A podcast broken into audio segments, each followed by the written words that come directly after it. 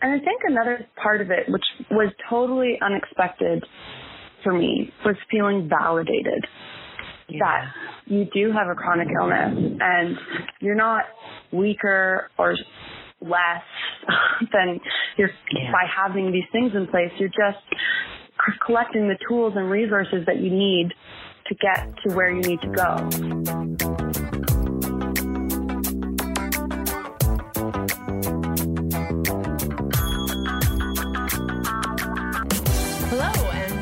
Once again to Jumping Off the Ivory Tower with Prof. Julie Mack. My name is Dana Cornwall, and I'm the project coordinator at the National Self Represented Litigants Project at Windsor Law. And I'm Julie Macfarlane, the director of the National Self Represented Litigants Project. And this week, we didn't have to go very far no. to speak to our guest. We're talking to Megan Campbell, who's one of our amazing research assistants. And I have to say, even though we're featuring Megan in this episode, I want to give a shout out to all of our yeah. research assistants because they are a fantastic bunch. So committed and yeah. hardworking. But Megan came to me a few months ago now with an idea for a podcast, which I thought was just terrific. And her idea was to talk about how she manages a chronic illness. As you're going to hear in a few minutes, she has Crohn's disease in law school. Mm-hmm. In other words, how to deal with an autoimmune illness that is uncertain and unpredictable and still meet all the expectations of something as demanding as law school. And she has some I think, very inspiring and motivating things to say to other people who might be facing a decision about whether or not they can really manage this kind of uh, competitive environment, intense environment with a chronic illness. And her her short answer is going to be yes, but we're going to talk about that in more detail in a moment. So, Megan is just about to go into second year now. She has a background in drama and English from she has an undergraduate degree from Queen's and she still enjoys theater and mm-hmm. worked for a while in the drama field and she is now working as the lead, team leader on the case law database, the self-represented litigants case law database. But for this interview, she is Megan Campbell managing law school and dealing with a chronic illness.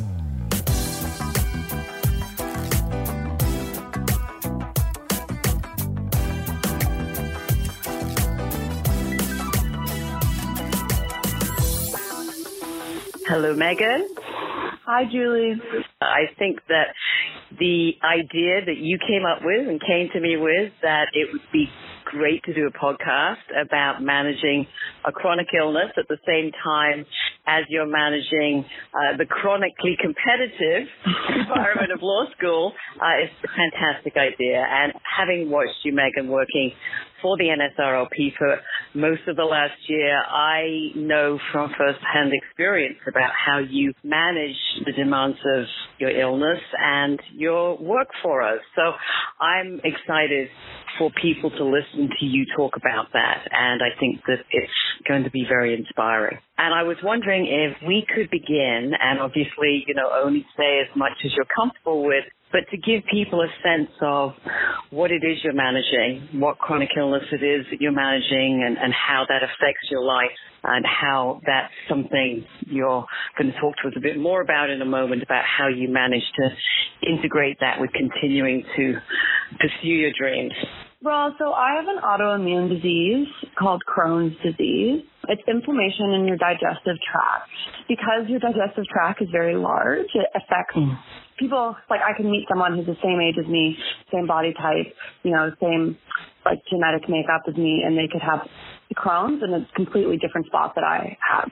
So oh, symptoms from person to person vary. Like the underlining ones are abdominal pain, urgency, fatigue, weight loss, mm. malnutrition, fevers, and then there's also a whole list of other things that can happen. And, and this, I'm assuming, Megan, and from what little bit that I've learned from working with you in this year, this gets worse and better, worse and better, but it's sort of unpredictable. Is that so in my experience, sometimes I'll have good days and sometimes I'll have bad days. But when it's really bad, and I usually consider this goes on for several days or weeks or months, um, we call that a flare. And Right. it just means that your symptoms are very present and just you never really know if it's going to how fast it's going to go away or if you Right. need to go Right. into the hospital and receive a different line of medication, for example, steroids. Right, right. So there is, and I mean, I think we'll get into this a bit more as we, talk a bit more about how you manage this. There's a lot of uncertainty and unpredictability here, which is also the sort of psychological side of the physiological symptoms. Is that, is that fair to say? Yeah, and I think that's like also something that I really struggled with because as a lot of other law students can probably relate, I love to organize. Yes. And you have a lot of work in first year and you have a lot of reading to do and just Mhm. a lot of things that you would like to finish on the average base is difficult to get through everything. Challenging enough if you're fully fit. Yes. And for me, what I found very hard was knowing how to listen to an unpredictable body because I never knew Mm. when if I was just getting tired because I've been working or if I was tired because I was getting sick and learning basically finding my pace in Yeah. this workload and what was appropriate for me and what was pushing myself too hard and Right. um, learning to know how to keep working because you just, you know, brain tired and how to rest because you actually needed, your body just needed a break. To recover. Yes. Which is really hard to do. Yes. And, and, and before we go any further with this, I just want to say, Megan, so that everybody listening understands that you've completed your first year, you've done extremely well, you've worked very hard and done fantastic work for the NSRLP, and you've been working for me throughout the summer as well. And so the story you're going to tell here is the story of someone who has, you know, step by step been learning to manage this illness and at the same time do what you want to do and, and to pursue your goals. And let's start back at the beginning of first year, can we, for a moment? Yeah. Because I think, you know, everybody recognizes, uh, as you've already pointed out, law school's challenging enough if you're fully fit, that first year law school is a very steep learning curve. You're usually moving to a new city, going into a new routine, learning new skills, and I'm just wondering if you could say a little bit about how you managed to make all of those adjustments, because I think there could be people listening who are asking themselves the same question if they're managing a chronic illness, and what are the skills that you think you developed to help you cope with those kinds of major adjustments in lifestyle? Mhm. I just want to say before we dive into this that these are definitely things that I speak like I've mastered now, but they definitely took like first year was I'm very happy to have completed and I'm very proud of the work that I've done, but it was Yes. definitely very challenging to to learn Yes. these these skills and there were definitely times when I was like I'm done. I can't. This is not It for felt me. too So- much. Yeah. looking back now, I'm, I wish these were some things that people had told me if I had known someone with a chronic illness, which I didn't. But Right. um, Right. these are right. things that really did help me. So And it would have been good to have heard from someone else before you started. So Yeah. go ahead and be that person now. yeah, so if you're listening, you can do it. First one is definitely organization. Having a chronic illness, you have to be organized to a certain extent. For me, I have to be like crazy organized with what food I eat, that I mm. have enough healthy food, getting enough sleep, taking my medication. But coming into law school, there's, I had to learn how to prioritize my work and th- what did that look like? So it means getting contingency plans in place. So if I was Right. sick, what does this mean? Who can help me? Where can I go? So going to student accessibility services and connecting with them and speaking to faculty and, you know, professors saying, this is, this, this is my accommodation, which is anonymous, but I want you to know that this is Who This you is are. deal. Yes. Yeah. and if something is to happen because of the unpredictableness of this illness, I may be needing assistance. Right. And finding friends to say, look, if I'm not in class or if I'm late the first 20 minutes for class because I'm dealing with, you know, my health, like, could you send me your notes? Is that right. something you're comfortable doing? Which seems really not a big deal, but um, that's, it's hard to go into a room of strangers and ask. Oh, and, and to be, you know, when, when you're all already primed to be so competitive to one another, I mean, mm-hmm. I think you know, you're describing, Megan, kind of putting systems in place to help you to anticipate that require you to reach out and ask for help. And I also right. know that you're someone just like me, in fact, who sometimes finds it difficult to ask for help because you would rather just try to manage on your own, right? Right. And I, I it's hard to ask for help because mm. it's, it's embarrassing in a way. And I mean, it shouldn't be, but we have all of these taboos about doing it. Yes.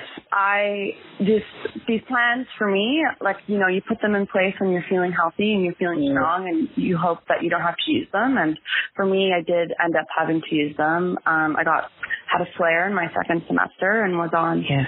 steroids for three months, and then was in the hospital, and so I had to push my exam, and I was yep. incredibly embarrassed. I didn't want anyone to know. I was yeah. so upset.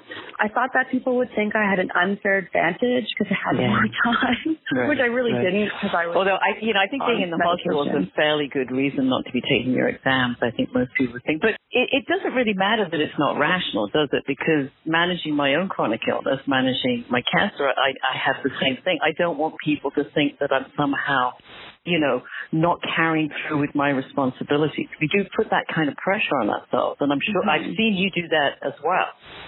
Yeah. I've seen you come to team meetings at NSRLP when probably you should have been at home in bed because you didn't feel like you wanted to say you couldn't come. And, and finding that balance, I think that's what we've talked about all year, really, mm-hmm. and it is a really hard thing. And I think another part of it, which was totally unexpected for me was feeling validated yeah. that you do have a chronic illness and you're not weaker or less than you're yeah. by having these things in place. You're just collecting the tools and resources that you need to get to where you need to go. Right. That was out of all of my skills, feeling validated was really hard for me. But I, I think I'm there now, and I think like the best way to look at it is that, you know, I have this disease, it's unpredictable, but you just have to self advocate for what you need and self advocacy is a really mm-hmm. strong skill and you're going to need this for the rest of your life. Right, and to do it without embarrassment. So, mm-hmm. what can you give me a couple of examples of of things that really helped you to feel that you were validated in simply explaining your situation to people. You weren't asking for any special favors, and in fact, what you were doing was learning new skills. Because that's, I think, what mm-hmm. you're saying. Two things. First, that um, when I, you know, express these fears to my close friends and family, mm-hmm. you would not judge someone else in this. Right. Scenario. Like you are your own worst critic. Mm-hmm. And the other one is that there probably, you know, there probably are people doing what I'm scared of, taking advantage of the system. Not that I know of any, but, you know, there are people who do look out for themselves first. And right. if you actually genuinely need this outlet, then take it. Like, don't feel ashamed yes. for taking what you need. So right, and don't be put off because you might think that there is a, some kind of a stigma to taking. Yeah, it. yeah, yeah. So, so let's turn this around to where I know you most prefer to talk about your illness, Megan, which is to all the positive side. uh, you know, one of the things that I have certainly remarked to you is that what you're doing in managing this illness and doing so well in law school is you're actually developing a whole raft of new skills. I mean, we've talked a little bit about organization, but I know there's others that you can talk about too in a moment that, that are not necessarily skills that you would have learned in quite the same way or maybe quite as fast and skills that I think are transferable into legal practice if that's where you're going and in fact into a whole range of different professional careers. So could you say a little bit about, you know, what we might call the silver lining here Yeah. I think there's there's a lot.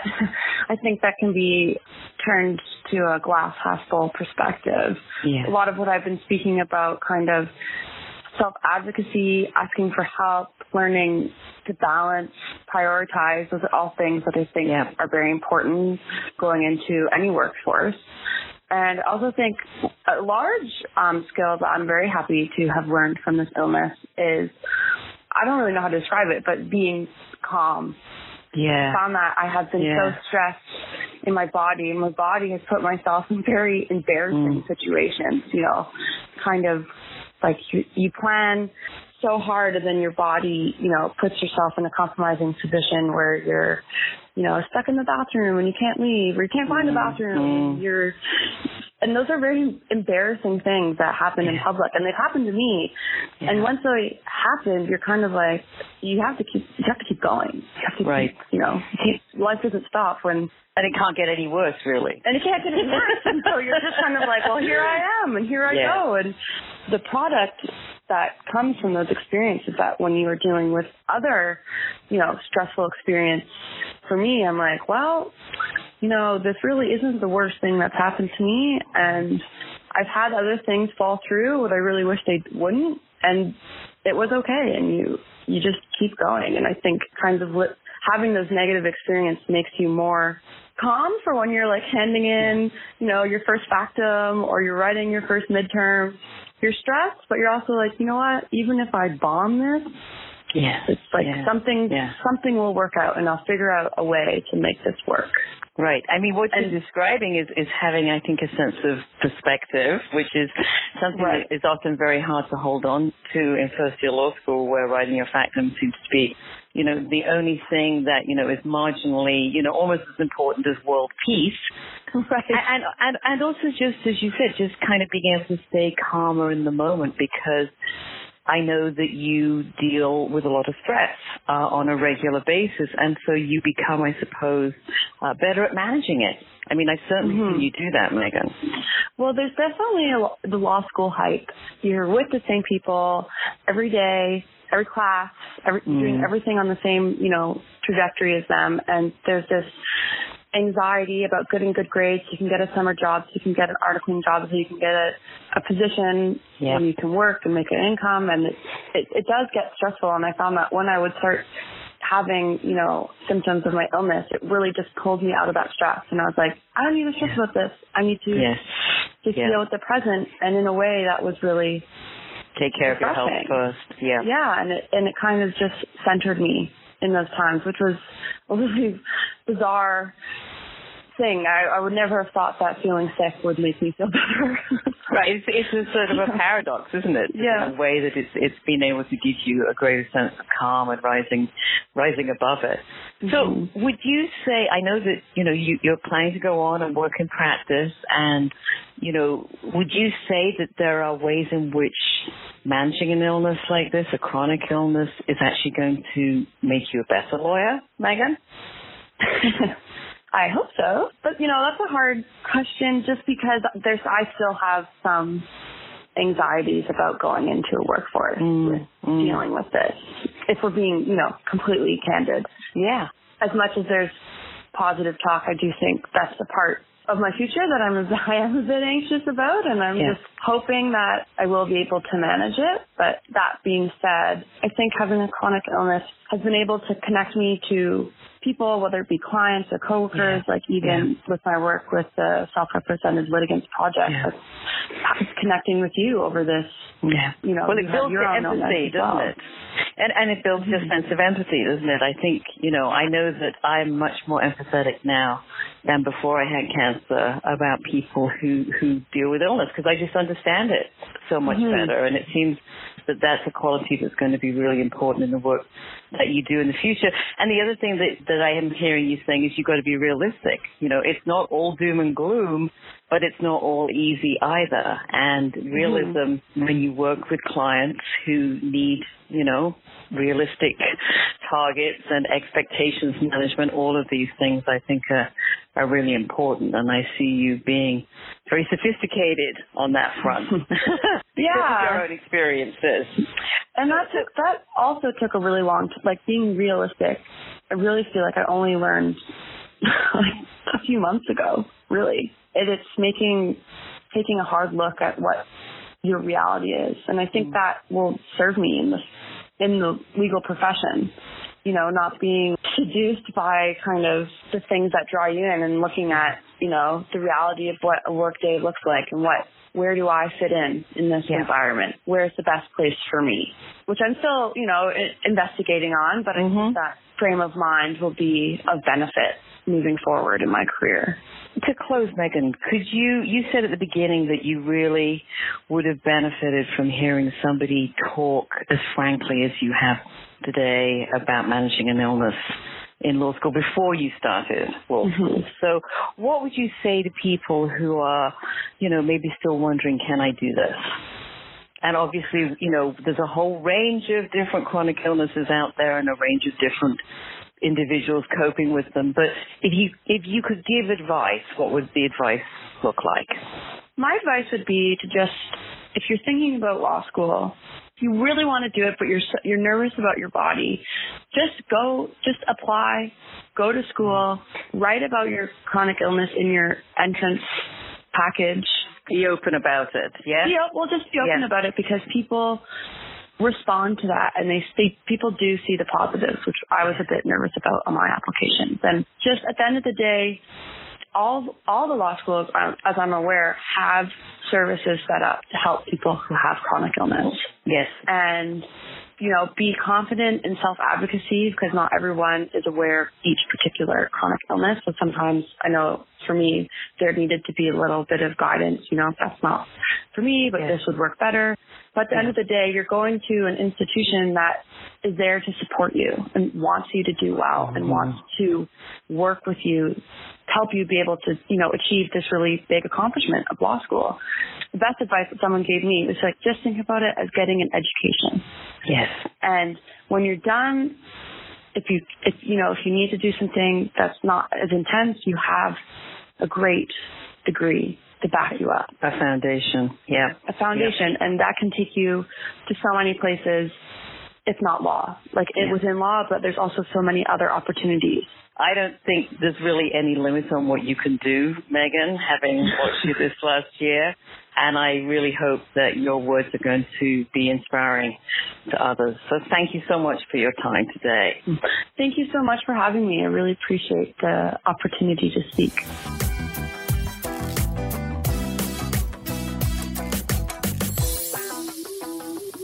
I'm going to start today. I know usually Dana starts these conversations, but I, I want to say, first of all, how very grateful I am to Megan for doing this. Yes. I think it took a lot of courage to be really upfront about this. Uh, we have been talking throughout the last year that she's worked with us on how we can be supportive to her and how she can be upfront and disclosing about what she's dealing with. And as someone who is a cancer patient, all of this, of course, makes a lot of sense to me. And I was especially struck because I think this is one of the very hardest things to deal with, where Megan talked about the impact of uncertainty and never really knowing from day to day or week to week how she was going to feel, which is something that is one of my major challenges as well. Yeah. This hit home for me as well. Thankfully, I'm not myself dealing with a chronic illness, but Megan's situation really reminds me of my mom, who also has an autoimmune disease. My mom has lupus, um, and although it's been many years since it's uh, really flared up and affected her life, she was diagnosed and dealing with it at the same time in her life as Megan is, which is as a Very young woman. yeah, a young woman in her early to mid 20s and going through university and going through school and trying to deal with all of that. And a lot of the things Megan was talking about really reminded me of what my mom has dealt with, including, you know, dealing with flare ups that you never know when they're going to come, um, steroids as a treatment, which is, you know, Yuck. yeah. and it really, when she talked about, when you both talked about the kind of the psychological difficulty of the unpredictability of a disease like this, it made me think a lot about, I think, in a certain way, especially as a young person, a young woman, yeah. that hits you in a particular way. And my mom has kind of talked mm. about this. And I actually, full disclosure, talked to my mom a little bit about this just this morning because I wanted to ask her if it was okay Get if I mentioned okay. this. Yeah. yeah. And we talked a little bit about Megan and what she's going through. And mom was very interested, of course, and related a lot. Yeah. And one of the things that my mom said that I thought was really great was that the whole thing at that time it very much affected her confidence level going into the future. Yeah. That just yeah. not knowing, especially at a time when you're trying to figure out your life exactly. and what you're going to do and who you're going to be, adds a whole other layer layer of kind of anxiety. Right. And I was so struck that Megan was as she always is because she's so exact with language, of mm-hmm. course. She was so careful about saying that she hoped she would have a legal career. Mm. And when I look at her, first of all, she is an outstandingly good student.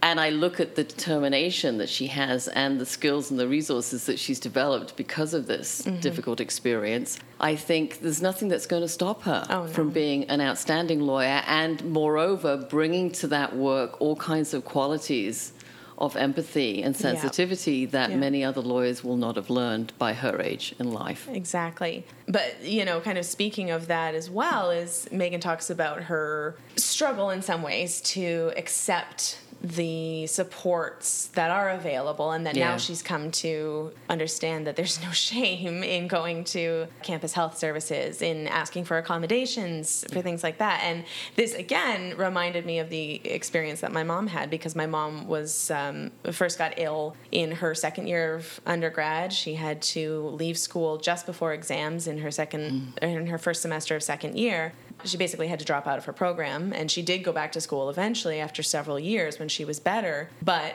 we were talking about this, her and I, this morning, that, you know, as far as she knew, and I'm guessing that there weren't any supports. Any accommodations? No, yeah. and I it kind of makes me wonder if there had been more support because as Megan talked about her experience in the in the past winter semester, she had to leave school. Yeah, she was, she, hospitalized, she was hospitalized just before the exams at Christmas. But she was able to get them pushed them. back and reschedule. Mm. Um, and so that's one thing I think we are starting to come forward in education and in society as a whole in talking about issues like this and also hopefully providing some supports. Uh, so that is one good thing. And I'm yes. glad that Megan recommends that people shouldn't feel embarrassed. Right. And, and I them. think, you know, there is so much more uh, support and accommodation for people, but it also gets a really bad rap.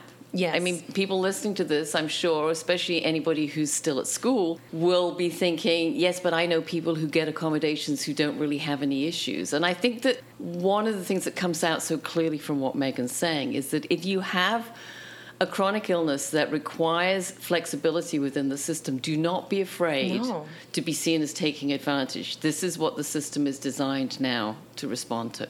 Absolutely. And then finally, uh, one of the other big themes that, especially towards the end of your conversation with Megan, that came out was this idea of the embarrassment of yeah. something like this. And I know you yeah. had experience with yeah. this, and I, I, know my mom has had experience with this, and that it gives you. In the end, it's it's awful to go through, and it is embarrassing, and it's all of these things. But as she speaks about, it kind of gives you a perspective in the end that uh, you know what are the things in life that really matter? And you know. yeah so i mean i think i think one of the examples that she's she's given me in the past is when you've been trying to find a bathroom in a shopping yes. mall urgently, it makes turning in your first year memo seem much less important. yeah. And and I think that, you know, she really does bring out the vulnerability that people with chronic illnesses feel. And accepting that vulnerability, I think, is hard. Mm. Certainly it's hard for Megan and certainly it's hard for me. But at the same time, making yourself vulnerable can also be a very affirming thing to do mm. because you have to accept the help of others around mm-hmm. you. Yes, and uh, you know, just one last thing I wanted to say about um, Megan's character, and I don't know how much of this comes from her experience um, with her illness. I think partly it's just who she is, but through all of this, Megan is such a positive, fun mm. person and has such an incredible sense of humor yeah. about all of this and like she's just she's one of the most enjoyable people to be around she's so much fun yeah. Yeah. which is is extra impressive when you know what she's been dealing with it certainly is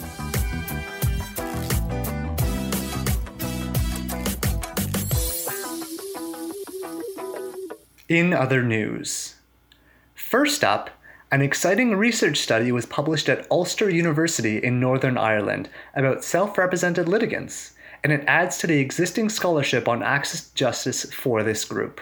The study investigated the experience of SRLs to assess their access to justice rights. This examined the right of SRLs to a fair trial, and also tested a model of providing advice on legal procedures to SRLs to see whether it was effective. The participants included 179 SRLs and 59 people who work or assist within the court system. From September 2016 to August 2017, data was collected in civil and family courts in Northern Ireland. The research analyzes qualitative and quantitative data collected from these participants, and the results are presented in the main report, a summary report, and five different briefing papers. We've linked first to the collection of reports on the Ulster University website, and second to a shorter news article that presents some of the findings. We're glad to see more research is being done on the issue of SRLs in access to justice. Next up in other news, the University of Calgary Faculty of Law published an interesting and insightful blog post on the increased risk of conflating self represented litigants and vexatious litigants. The post comments on two recent 2018 decisions from the Alberta Court of Queen's bench.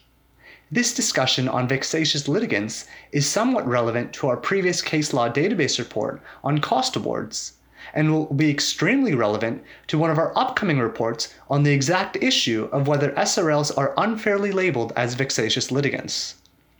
This issue is one of judicial fairness, which is something that we at the NSRLP take very seriously.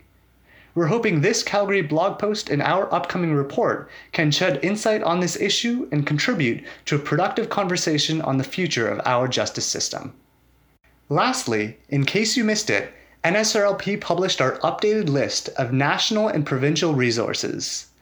This document is 79 pages long, but is an organized, one stop guide to, t- to seeing what documents, websites, and organizations are out there supporting SRLs across Canada.